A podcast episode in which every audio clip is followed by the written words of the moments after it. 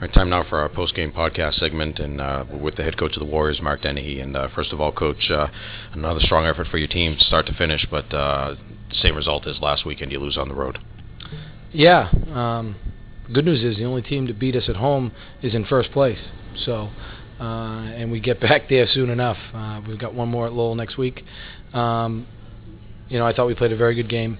You know, I, I, I didn't like how the the second period took shape. I thought even though we outshot them um, and ended up winning the period, it took a lot of effort off of out of us, and and uh, obviously they got a power play goal. Um, but I thought again overall we we carried the play for large stretches of that game, and uh, you know the the the mistakes that were made are, are fixable. You know, I was going to say that the, the things that you guys didn't do right were almost as compared to earlier in the season, almost fewer and far between. I thought there were an awful lot of things that you guys did well tonight. That that four on three in the in the second period it would, it would have been a crime if you didn't score on on the power play because you guys moved the puck so well. And and and I guess I, I wanted to ask you, uh, how have you guys been drawing it up? Obviously, it's a very different type of power play than than we saw earlier in the year. But the movement of guys without the puck and, and guys with the puck, movement of the puck was very very good. Well, I, I give Coach Waugh a lot of credit for the power play, but at the end of the day, he'll be the first one to tell you that it's it's about players. And you know, you can you can teach defense. Offense is difficult to teach um, when you've got guys like Chris Barton and Karl Stollery and and Stefan and Pat Bowen playing with confidence. I thought Kyle Bigos played pretty well tonight. Um, you know, good things are going to happen on the power play, and that puck moved around. Um, you know, we've been good on the power play. We've been pretty good on the penalty kill too. Uh, just they were they were opportunistic tonight. I thought, you know, and I and again, I didn't think we got puck luck. I didn't think we got many bounces. You know, I can think of three of their goals where, uh, you know, uh, it really it wasn't a design play. A puck shot to the net, blocked, rebound, kind of banging it home. Um, you know, they they played hard, but I thought that that we were the you know we played the majority game in their end. That's what I thought was that you know I've, I've, we we were talking on the air about the fact that you know I've always seen UMass in particular as a puck possession type of team, and, and I thought that, and that's one of the things I think you've been trying to do here. When you have the puck, you, can't get scored on, you can't give up shots, and and I thought that was a big reason why you guys were able to to keep the, the shots against down and get the shots as well. You guys, I thought, did a very very good job territorially with the puck tonight. We worked a lot on spreading the zone. I thought we were a little bit too clustered in our cycles. When we had possession, we were waiting too long to move it, and we would basically just contain ourselves. Teams would come in and pin us, and then it would go the other way. Um, I really liked how we uh, we call it stretching the zone. Even late in the game, we were using our D. Our D were going D to D. There was a lot of confidence there.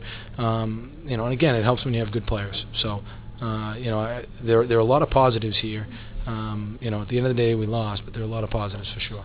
Yeah, the big question I think has to be: you played two solid games back to back here, and you know you come out w- without getting any points, and so the question, of course, has to be: uh, what, what's the reaction in the locker room? How, I mean, what's what's the feeling after playing these two games? Because you want to feel as though, I mean, we talked about it last week. You play like this every night, you're going to win more often than not. But, but now you have two of these games back to back where you haven't won.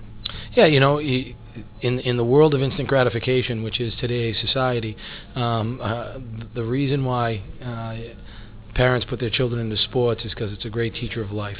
And just because you've worked hard back to back games doesn't mean you're necessarily going to be rewarded. Um, it'll come. We do it enough. It'll come for sure. Uh, you know, and, and and I think tonight was just more evidence that you know we can take the play to anybody in the country. Um, you know, am I just distraught about 0 and 11? I'm not happy. I really like those away uniforms, and I'm convinced there's wins in them. I just we haven't we haven't tapped it yet. Um, you know, what was the what was the feeling like in the locker room? The feeling in the locker room was like uh, we had some guys that were, that were pissed off. They knew they had outplayed that team for large stretches, and you want to come away with something. Um, but there was no there was resolve as well. There was resolve. They went up five three, and we ended up scoring to make it five four and making it a game again. Um, there's a lot of resolve in that room, and there's a lot of guys that very easily could be beaten down, but they're not, and that's as a coach humbling couple guys I wanted to talk about. One, Chris Barton was the warrior of the game tonight. Had a goal and two assists. I thought, start to finish, both ends of the ice. Uh, you know, that's the type of leadership you want from one of your captains. Well, you know, Chris had gotten away from playing as hard as he needed to play to have success. It's very easy when you get off to the type of start statistically that he did to forget about how you got there. And he and I have talked, and, and you know what? That C wears heavy on him. You know, he wants the respect of his teammates, and I told him, you know, he needed to start giving up his body a little bit more, and, and the points would come. So I was very happy for him tonight. He threw it. He threw. Uh, uh, you know, he was physical. He was strong, um, and and so for him to be rewarded with with a productive night is is something that's good. Uh, it's a good lesson for all of our players. You know, he was rewarded because he played hard. It doesn't go the other way. And I know we've talked about it so many times, but Stefan DaCosta tonight just seemed like he was on a different level from everybody else out on the ice. uh, any Merrimack fans that don't have that, that, that, don't get a chance to see this young man play for us, uh, as long as he's a member of our program, are really shortchanging themselves. He is a special player. Um, you know, I believe that when he gets strong enough, um, you know, and how long away from that is who knows. When he gets strong enough, uh, he's going to be able to play in the NHL. And what's the mindset going into the next weekend, or at least going going into this week of practice? I know that we had 20 guys in there that wish the game was starting in an hour.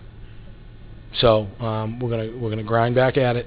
Uh, school starts on Tuesday. That takes precedence.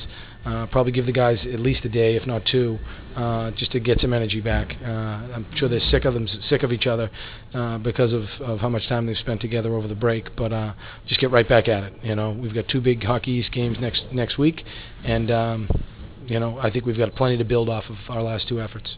All right, thanks, Mark. As always, I will talk to you next week. Thanks, Mike.